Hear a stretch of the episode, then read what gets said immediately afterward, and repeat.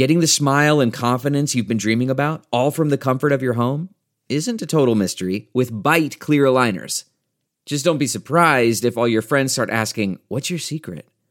Begin by ordering your at home impression kit today for only $14.95. Byte clear aligners are doctor directed and delivered to your door. Treatment costs thousands less than braces, plus, they offer flexible financing, accept eligible insurance, and you can pay with your HSA FSA. Get 80% off your impression kit when you use code WONDERY at Byte.com. That's B-Y-T-E dot com. Start your confidence journey today with Byte.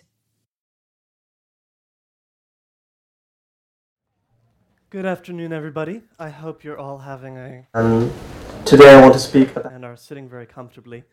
I'm not going to apologize for the fact that this talk is not going to be entirely about comfortable subjects. Um, today I want to speak about human extinction, extinction risk, and all of the different kinds of really, really large scale risks that don't always get talked about, don't get thought about a lot, are all very unlikely to happen at any one moment, but still are something that we need to address as a society. So if we think back quite far, a long, long time ago, when the the Earth was already very old, but a bit younger than it is now, and humanity was first being born and emerging. And there were a few moments in that period of history where there was a real chance that historical accident could have meant that things turned out differently and that humanity didn't exist in the way that it does today. And a very bad drought or a very bad pandemic might have meant the end for humanity. And then we sort of we grew and we became more sophisticated, more powerful. We spread out over the world and we became much more resilient against extinction. Uh, something would have needed to be truly global in scope at that point to wipe us out. And we became much, much safer as a species. And one of the things that appears to have happened over the last century, maybe over the last decades, is that that might be starting to change. As our technologies become more powerful, more global in scope, the potential for that kind of extinction event might be coming back onto the horizon for humanity, and certainly the scope for various kinds of global risks um, are very significant. So, in my talk today, I'm going to address five different kinds of global risks, sort of really big scale risks, bigger than the sorts of things we normally think about. Less likely, but also potentially more disastrous. And I'm going to ask for each one does this have the potential to lead to our extinction? If so, what can we do about it? And at a bigger level, what can humanity, what can this country uh, do in order to build the institutions that are able to protect us from those kinds of quite extreme scenarios? I'll start with a little bit of sort of historical precedent, trying to sort of talk about some of the, the sorts of things that I, I'm referring to. So, this slide shows something which happened some time ago in the 20th century but where some people alive today lost family in this, this catastrophe. And this was the Spanish flu pandemic in 1918, which swept across the globe, sort of already the world weakened by the, the First World War, and killed between 2 and 5% of the world's population at that time, making it the, in relative terms, single most deadly event that has happened over the 20th century, and certainly in, in quite some time. Uh, now, this isn't something that could happen in exactly the same way in the modern day, and I'll talk about that a little bit in a moment.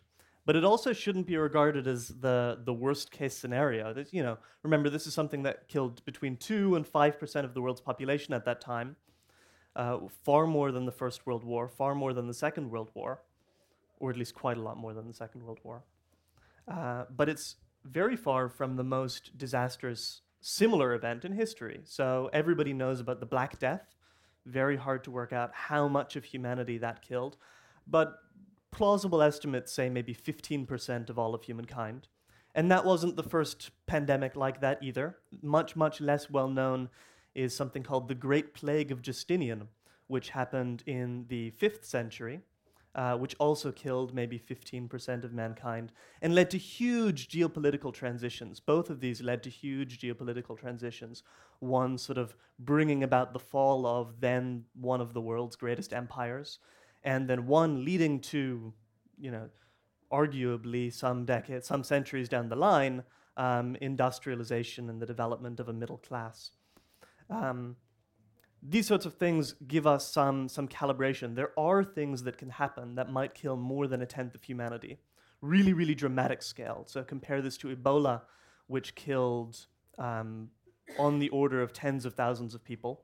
Uh, here we're talking about the sort of thing which might kill, call it 10% of humanity, that's something like 700 million people. Completely different scale. Um, the sort of thing that we don't normally consider, but which definitely happened. So we had something similar happen in the last century, and then these other things have happened throughout humanity's history. And there's at least some potential, you can't see this very well, and I apologize for that, but there's at least some potential for something like this emerging in the future. So this maps a, a model of the SARS um, outbreak, which some of you may remember from 2002, late 2002, early 2003. It didn't end up going very far, um, but it at least had the potential to. And we should expect more and more similar outbreaks to happen in the future. And I'm going to explain a few of the reasons, sort of structural reasons, why we should expect more things like that to happen, and why we, we may well be quite well prepared, but we may be not as well prepared as we'd like to be, and it may still pose a substantial risk.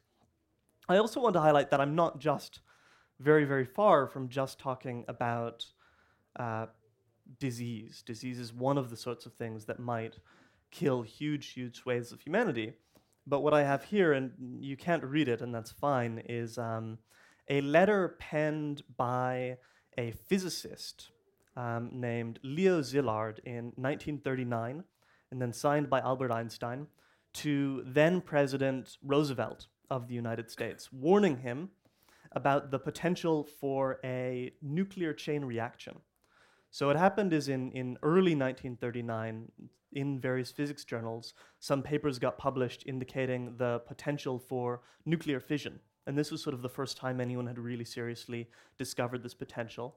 And then one physicist thought to himself, huh, you could get a chain reaction coming out of this. And if you could do that, it might lead to enormous explosive force, world changing explosive force. And this is one brain came up with this idea, one person, in 1939, shortly before Hitler invaded Poland. And he got together a couple of people, and rather than shout out his discovery to the world, he went straight to the president and said, Look, you have to keep an eye on this.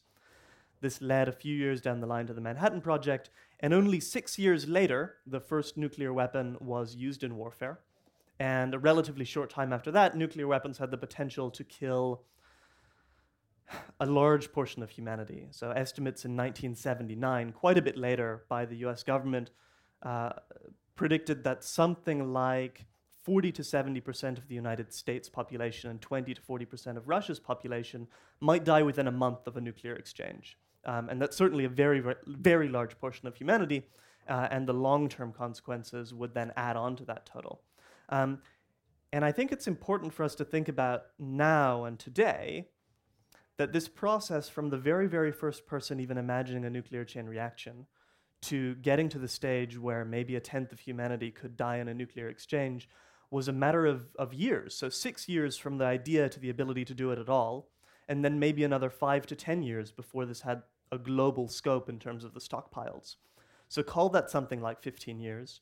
It's conceivable that there are ideas floating around right now that we don't know about yet, which might have that sort of com- um, complicated implications for our civilization in, in 20 years, 15 years. Uh, I'm not saying there are. I don't think anyone's in a position to say that there are. But we at least need to treat it as a live possibility that there are unknown unknowns floating around the, the intellectual world that might have that kind of potential. So, what am I talking about here? I think it's important when thinking about disaster risk, which I spend a lot of my time thinking about. I sort of I work at the the Global Priorities Project, which is a think tank in Oxford that's a collaboration between the Center for Effective Altruism, which is a nonprofit, and the Future of Humanity Institute, which is part of the university. Uh, and we think a lot about the sorts of issues that might get neglected in policy because of various political biases or uh, decision making biases that we, we know about from research in behavioral psychology. And these particularly emerge where there are sort of huge orders of magnitude, um, large, large variations in the size, the impact of a thing, um, or where there are really small probabilities and a lot of uncertainty. So, this is an area that we then look at a lot. And we, we categorize different types of risk in terms of their severity. So, this is how um, decisively bad it is for the people affected, and the scope. So, this is how broad a group of people is affected. And you can imagine, on the one hand, things that are sort of imperceptible, um, either at a human level, you, you lose a hair, um, um, or at a global level, you sort of the world warms by 0.001 degrees. These are all relatively insignificant. They don't matter particularly. Um, and as you go up in severity, uh, at a personal level, you might get really, really tragic events, but not necessarily events that the international community should be reacting to, or it would be appropriate for the whole international community to be reacting to. But as you go up both on severity and in terms of scope, you get to these risks that I'm talking about here, sort of these global catastrophic risks that have a huge potential to determine the trajectory of mankind, at least in principle, um, or to, to scar a generation, to sort of leave its mark on a generation, be remembered as a devastating event that shaped humanity. Um, and I think these are things that don't receive as much attention as they deserve, partly because we prefer not to think about it. Um, it's an unpleasant thing to think about, so we'd rather not. Partly because they're very unlikely to happen in any, say, one political administration. Um, if I'm an MP, I think I can pretty much bet that this sort of event, a, a world shaping pandemic, is not going to happen on my watch. Uh, so no one's probably going to end up holding me to account for not preparing for it. But if we keep making that kind of calculation year after year for the next 50 years, it really is quite likely that something like that might happen in a 50 year period. So there are structural reasons here that we want to sort of demand extra attention to these really, really big scale risks that happen very rarely, but would be devastating if they did happen. So, let me give you some idea of the sorts of things that I'm talking about. I'm talking about really catastrophic climate change. So, climate change gets a lot of attention, but there's a side to climate change that's getting a little bit more attention now, but I think deserves much, much more. Uh, nuclear war, widely discussed. I think it's fallen a little bit off the radar of the international community since the end of the Cold War, and I think that's a that's a shame because we can't take our eye off that ball. Um, there are natural and engineered pandemics. So I talked a little bit about pandemics that have happened historically, but as technologies for manipulating viruses become more sophisticated, the potential for engineered pandemics starts to grow, and we need to start thinking about that. Then there are other technological risks uh, engineered pandemics are a form of technological risk. Uh, nuclear weapons are a form of technological risk, but then there's this sort of bucket of emerging technological risks which might be very poorly understood, but which might shape the future. Um, and then lastly, sort of natural disasters, and often the poster child for extinction risk is something like an asteroid strike or a supervolcano, the sorts of things that uh, might have, although there's some debate among academics about this, led to the extinction of, say, the dinosaurs. Um, these are something that I'll also discuss, although I think the risk of those gets overplayed pretty substantially, and actually we shouldn't be that worried about them at all, and I'll explain why in a moment. So let's start with, with climate change. This is, I find this one really interesting. Over the last couple of decades, climate change has uh, really come into its own as a thing that's quite uncontroversial as a, a threat to humanity. It remains controversial in some circles, but broadly, all climate scientists agree that uh, anthropogenic global climate change is happening, um, that it's the result of greenhouse gases. And last year we saw the Paris Agreement, all of the nations of the world uh, got together and committed to do something about climate change. Although the, we shouldn't get complacent about that, the distance between sort of all agreeing that we ought to do something about climate change and, and getting things done is pretty far. And I think sometimes people sort of chalk that one up as a win and say, okay, now we can all go home, and that's just not the case. Um, but there's this whole extra angle on climate change which doesn't get enough discussion, which is catastrophic, extreme levels of climate change. Uh, we're talking something like ballpark more than six degrees of warming. So, not the one and a half, two degrees of warming that are often discussed in policy environments, but sort of six, seven, eight, or even more. And now, why would these things happen? Um, they might happen because of something of threshold effects. So these are uh, systems in our ecosystem which, once uh, disturbed, cause rapid warming in a way that's very, very hard to reverse. So the the standard example of this is methane trapped under Arctic permafrost. Once that permafrost thaws, the methane escapes into the atmosphere, and we get significant warming as a result because methane is a very potent greenhouse gas, much more potent actually than, than carbon dioxide. Um, and I should, should flag this is not a thing about which scientists disagree. So, all climate scientists agree that there are threshold effects uh, that might be crossed by global warming at somewhere in the range of two to five degrees, and we don't know where the first of these will start to come into play. The only thing scientists disagree about is how exactly to model them, where these things start to kick in.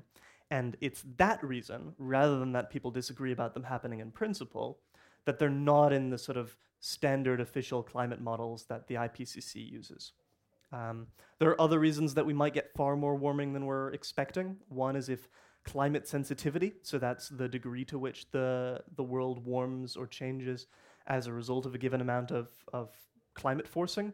Um, another is if people are just way worse than we expect them to be at actually getting together and reducing carbon emissions.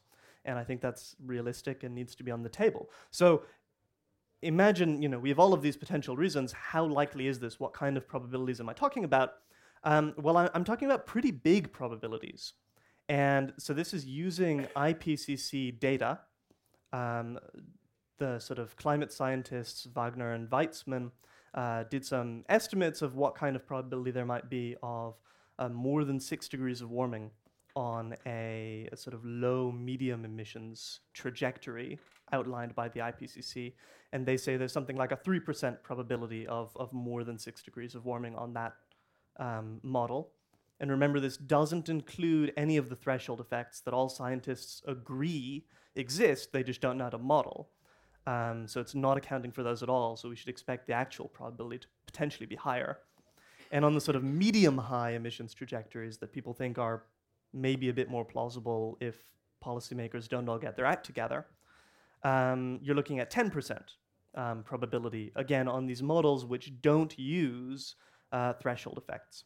Now, this is pretty remarkable. Um, there are relatively few things we're willing to accept a between 3 and 10% chance of our world changing to the point where it's almost unrecognizably different. You know, the six degrees is not just a bit hotter in the summer. This is major changes in climate patterns. This is um, far, far more extreme climate events, which might potentially displace or kill or injure huge, huge parts of humanity.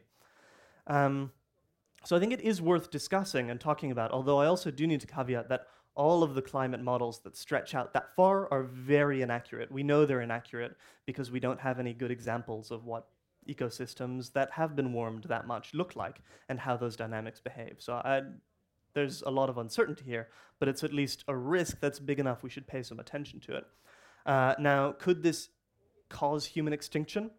I would argue it probably wouldn't, um, mostly because I think we have a lot of potential through our scientific ingenuity to come up with uh, ways to cope, but not ways to thrive. So it's unlikely to cause human extinction, but it's quite likely to cause real, real damage to I mean, people and really hamstring civilization and us reaching our potential. Uh, so, what do we do if we want to stop it? Well, the answers are unfortunately very well known. The reason I say it's unfortunate is they're not necessarily happening at the pace that you'd like.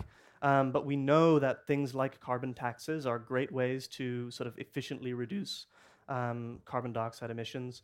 We know that investment in, especially research into new um, alternative fuel sources, is a very, very cost effective intervention. Uh, these things are underway, they're getting there, but they're not there yet, and we should keep pushing on it. Uh, I'll talk quickly about nuclear weapons. I think this is something where we've, we've sort of forgotten to a certain extent how uh, risky nuclear warfare at one point was, and also that we still have something like 10,000 nuclear warheads stockpiled around the world. Um, now, what kind of probability is there of an actual nuclear exchange? Well, we, we need to look at, you know, JFK famously said that uh, during the Cuban Missile Crisis, he thought that the chance of, of a nuclear exchange was between one and three and evens, um, which is uncomfortably high or should be uncomfortably high for anybody. Now, has the world got safer since then? Absolutely. Absolutely, it's gotten safer since then. The probability of an exchange like that is much lower than it, it once was. Uh, we need to remember it isn't that long, though, since there were really near misses on nuclear accidents. So in 1995, um, the Russians mistook a Norwegian weather rocket for an incoming nuclear attack.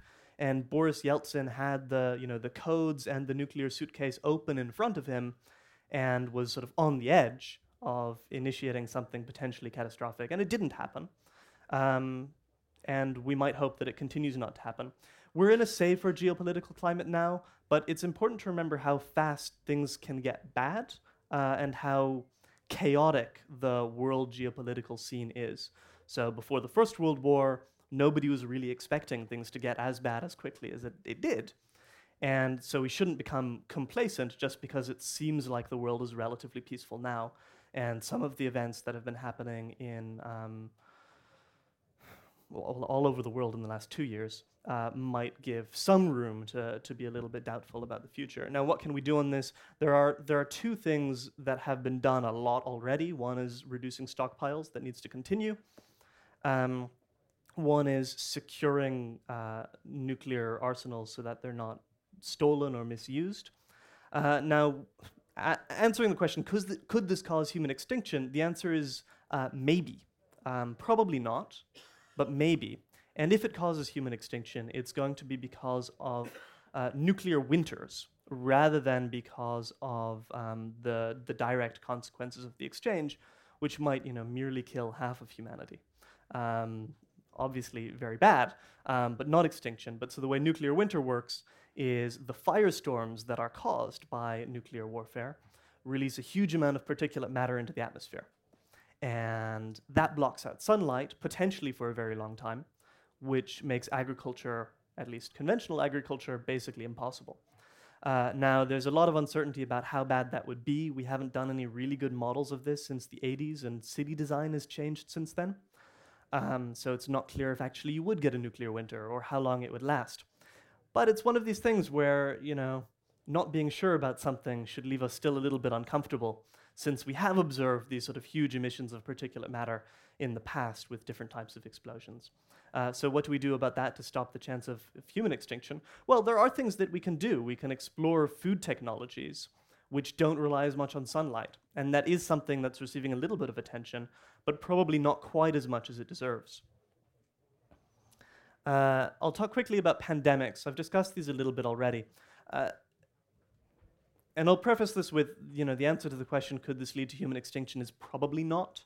Um, there have been almost no mammal species that have ever been killed by a pandemic, sort of extinguished by a pandemic. And that should leave us some, some hope for comfort, particularly because we understand pandemics better than any other species ever has. We know how to do quarantines, we know how to um, what causes transmission, we know sanitation, all sorts of things that wasn't even well understood in 1918 for the Spanish influenza. But there are also some reasons to think that we might be more vulnerable in some ways to pandemics than we, we were historically. So much of the dangerous uh, potential for pandemics comes from something that's called zoonotic crossover, which is when humans living uh, close to dense populations of animals um, cause a, a crossover of a virus that normally spreads in, in animals, comes to humans, and then becomes transmissible between different humans. Uh, now, why are these especially dangerous? Well, it's because humans haven't evolved to be resistant against um, those viruses, and so they at least have the potential to be much more dangerous pathogens. Um, usually, you get this, uh, fortunately for us, this trade off between lethality and um, transmission and transmissibility which means that relatively often you either have something that spreads across the world or you have something that's incredibly deadly, but rarely both combined. Sometimes this we get unlucky, and we can imagine that if we keep rolling the dice, we might get unlucky at some point over the next century. But we might also uh, suffer from what I hinted at before, which is the possibility for engineered pandemics, where someone uh, with ill intent, maybe a terrorist intent, uh, deliberately combines lethality with transmissibility and maybe also makes. Um, so, one thing that often helps us implement quarantines and things like that is if a disease only becomes transmissible after symptoms emerge. Um, now, there are some diseases where it's transmissible before symptoms emerge, and those are really, really hard to fight. So, HIV is an example of something like that, which are very, very hard to contain because they become transmissible before you know you have it. Uh, so, it's at least possible to engineer something like that. And that, I think, could be a real threat to humanity's existence if it were to emerge, although it's worth pointing out that probably no one has the ability to do that now, and probably only state actors, if, if there are any. Um, and to combat it, there are things we can do. We can increase our ability to, to quickly synthesize vaccines all over the world rather than just in rich countries. Um, and that's something that the international community is working on, but clearly isn't there, as demonstrated by our inability to contain uh, quickly enough the Ebola epidemic a few years back, which was, as pandemics go, extremely simple from a technical perspective to contain. Uh, now I want to talk about, I think, one of the more interesting categories of risk, which is the sort of unknown unknowns. We don't necessarily know what these technologies are going to be that might pose an extinction risk for humanity. Um, and I, I'm not going to say that any of the things that I'm going to describe do pose such a risk, but I think they pose the potential. Uh, and the, these might be geoengineering has some potential here, artificial intelligence has some potential. And this one for me is very interesting um, because just a few years ago, this was not something that anybody took particularly seriously. And we've seen over the last three, four years, increasingly top experts in artificial intelligence are saying, hang on, we should pay some serious attention to the potential for AI systems to um, cause huge harm to humanity uh, or even extinguish it. And so these are people, you know, like Elon Musk, who just invested a billion dollars in an AI company um, like Bill Gates, who runs Microsoft, which does a lot of work in artificial intelligence. And I think once these people who have a huge amount of commercial interest in AI being readily adopted everywhere start saying things like AI might actually be an extinction risk for humanity, it's worth taking pretty seriously because they, if they have any vested interest here at all, it's to make sure that nobody ever talks about any risks from AI. Um, so I would really take what they have to say uh, pretty seriously. And then you also look at people like um, Stuart Russell, who's one of the, the leading computer science experts, co author of sort of the definitive AI textbook, who argues that uh, when you have you know, billions of dollars being spent on something and many of the world's smartest people trying to create artificially general intelligent systems that can sort of be more intelligent, potentially, or more powerful, inten- uh, potentially, than humans, you ought to at least spend a little bit of effort thinking about what you should do if they succeed. Um, and take that at least a little bit seriously. So how does this? How is this a risk? Well, AI at least has the potential to be uh, very, very powerful to sort of reason mostly independently of what humans instruct it to do.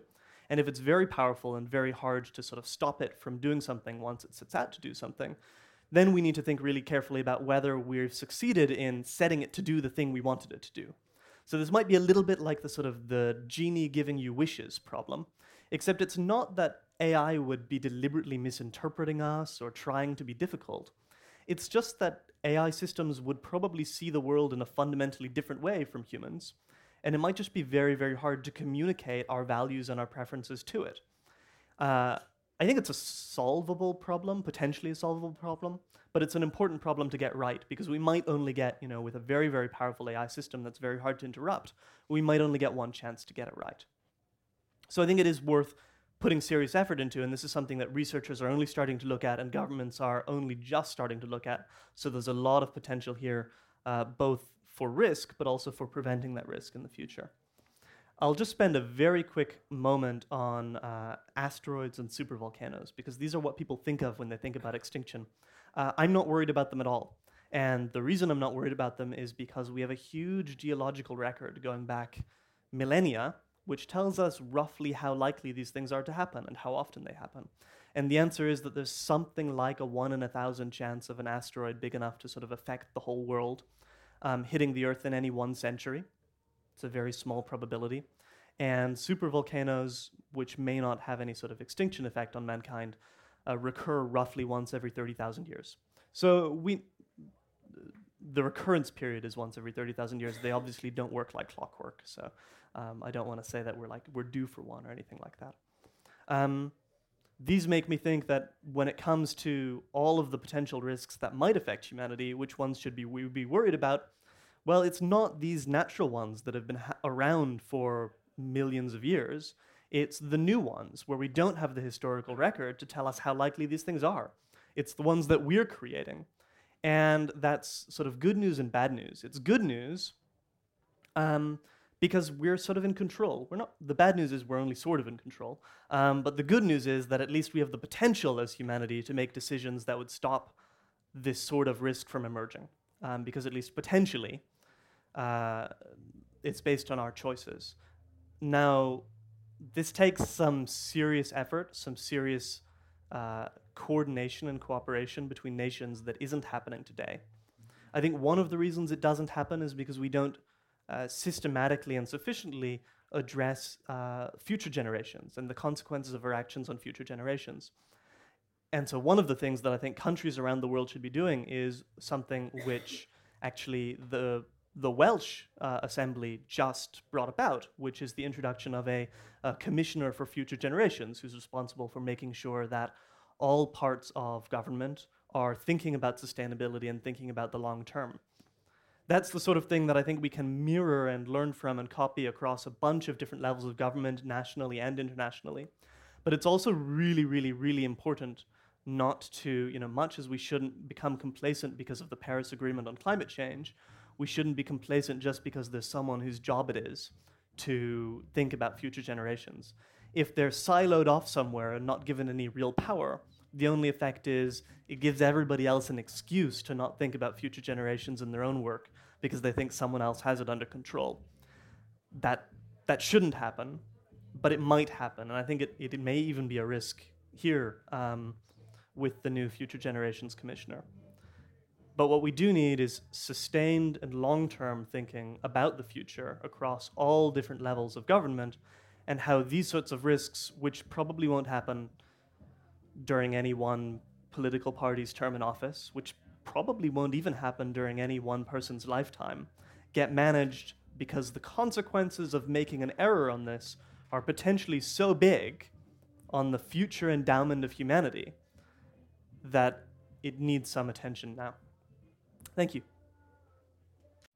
You know how to book flights and hotels. All you're missing is a tool to plan the travel experiences you'll have once you arrive. That's why you need Viator. Book guided tours, activities, excursions, and more in one place to make your trip truly unforgettable. Viator has over 300,000 travel experiences to choose from. Everything from simple tours to extreme adventures and all the niche, interesting stuff in between. So you can plan something that everyone you're traveling with will enjoy. Real traveler reviews give the inside scoop from people who've already been on the experiences you're considering. So you can plan with confidence. Free cancellation helps you plan for the unexpected, and 24 7 customer support means you can travel worry free. Download the Viator app now and use code Viator10 for 10% off your first booking in the app. Find travel experiences for you. Do more with Viator.